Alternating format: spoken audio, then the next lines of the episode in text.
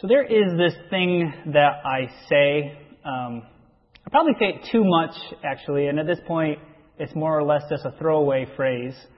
Uh, but if someone comes up to me with a question, and, and I perceive that there is not much hanging in the balance, or I perceive that it's really not my place to, to comment on the situation I'm being asked about, I have the habit of saying, go with your heart.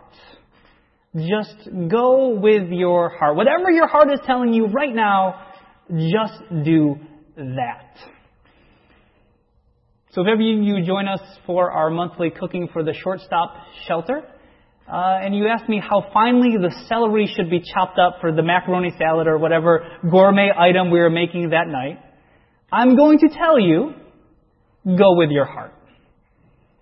Or, if you show up over at uh, the Friday Cafe over there in Cambridge to, to meet and serve your homeless neighbors, uh, and you ask me how you should fold the sweaters to be put out on the donation table to be given away, I'm going to tell you, you know, just go with your heart.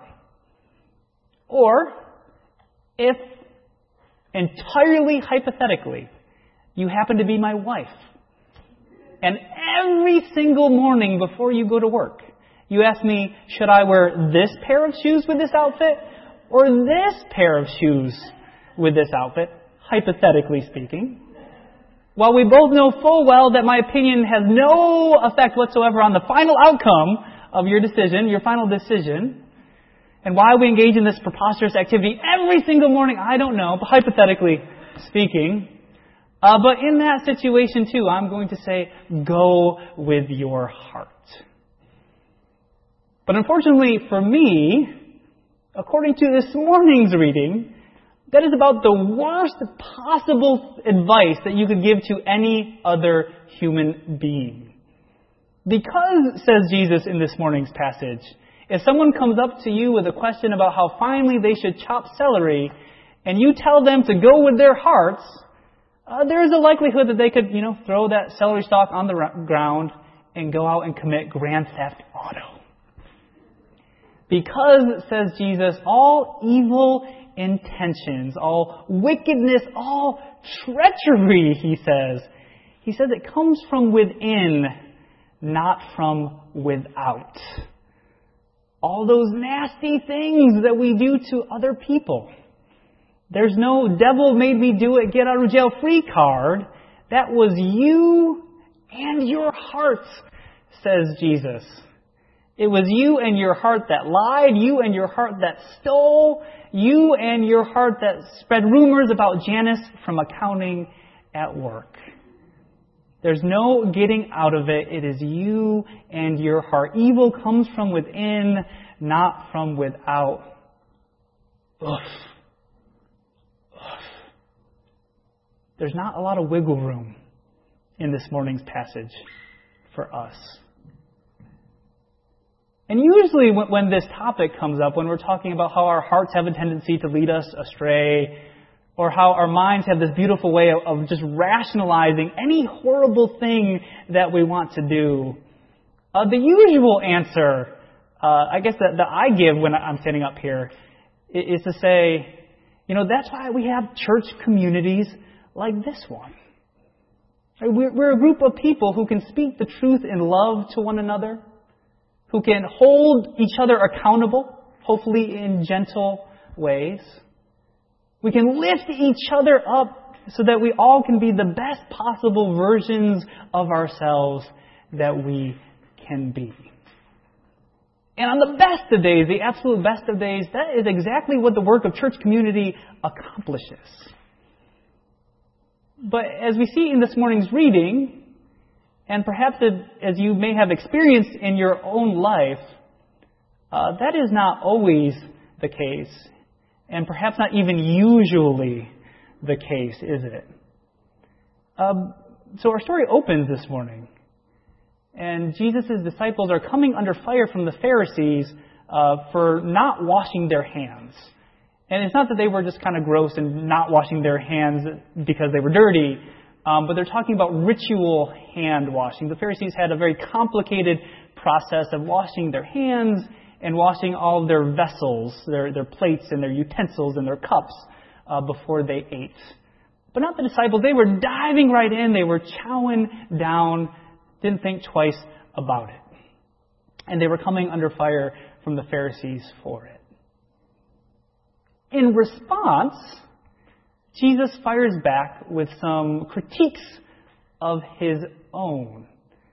He points to, to some pretty morally questionable behavior uh, that is being aided and abetted by the Pharisees' own religious community.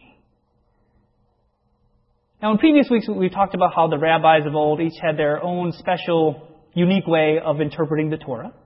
And that is 100% true. However, the rabbis of old were of one mind when it came to interpreting the fifth commandment. Or if you come from a Catholic background, that's actually numbered as the fourth commandment. Uh, it was the commandment mentioned in today's reading. Can anyone recall what commandment that was? Honor thy father and mother. So the rabbis of old, they agreed on basically nothing. Matters big and small, they, they agreed on nothing. And yet they agreed wholeheartedly. They were of one mind that, that this commandment meant that you must take care of your parents in old age. They agreed totally on this point. But at the time, Jews in general and Pharisees in particular, uh, they had this extra biblical custom uh, in which they could declare a portion of their stuff, a portion of their property, of their produce, of their money. They could declare a, a portion of their stuff as Corban. Corban. It means dedicated to or consecrated to God. And notably, the, the second that something was pronounced as Corban, it, it was irreversibly dedicated to the temple, and it could be used for no other purpose at all. So apparently what a lot of people in the Pharisees, this Pharisees religious community were doing was they were taking the portion of their stuff that was supposed to be used to support their elderly parents and they were pronouncing it Corban, meaning that they could not give it to their parents, meaning that it had to stay in their possession until such a time as they turned it over to the temple, if that time ever actually came. Most people were betting that it wouldn't. So what we have going on in this religious community, community is not people speaking truth in, in love to one another, not people gently holding each other to account, not people lifting each other up so that they could be the best possible versions of themselves that they could be, but rather we have people taking what, what could be just a really beautiful religious tradition, right? Taking a portion of what you have and setting it aside for God. Setting it aside for God's purposes. That could be a beautiful, beautiful tradition. But what we see in today's passage is that it's becoming a vehicle for the very worst impulses of people's hearts. Far from being a, community that, that was uplifting each other to be better people. They were just being horrible people, albeit in a religious way. And here I kind of want to emphasize that this is, is not a Jewish problem. Uh, not at all. This is a human problem that we're encountering in this passage today. Uh, and you're going to encounter it whether you're Buddhist, whether you're Muslim, and especially, especially you're going to encounter it if you count yourself as a Christian. And what this means for us is that just being part of a church community, of a religious community, is not enough to fix our hearts. What we need is to be part of a particular kind of religious community, a particular kind of church. And when I say that, I don't mean a church that, that you know, affirms all the right beliefs. Uh, just this week, I came across a study put out by Gordon Conwell Seminary. Uh, and if you've never heard of that, uh, it is a, a super conservative seminary up in the North Shore. It's super conservative Protestant seminary. Uh, and they put out this study uh, two years ago, 2017, uh, and they found that worldwide there are 47,000, 47,000 Protestant denominations. Distinctive denominations, each one more self righteous than the last. And so that's not even taking into account the Catholic Church, that's not even taking into account the various flavors of Orthodox Christianity that are out there. That's just Protestant Christianity. And what that means is that if you're looking to walk into a church that is going to heal your heart uh, because they have the perfectly right constellation of beliefs, uh, the odds are not in your favor. Not in the least. You don't stand a chance out there. And instead, what the human heart needs the very most, uh, and this is a point that, that is going to get hammered home over the next few weeks as we go through chapters 8 and 9 of the Gospel of Mark.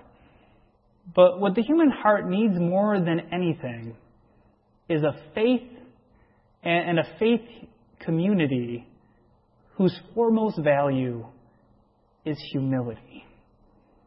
A faith community that recognizes as the Apostle Paul says, uh, that we see but in a mirror dimly.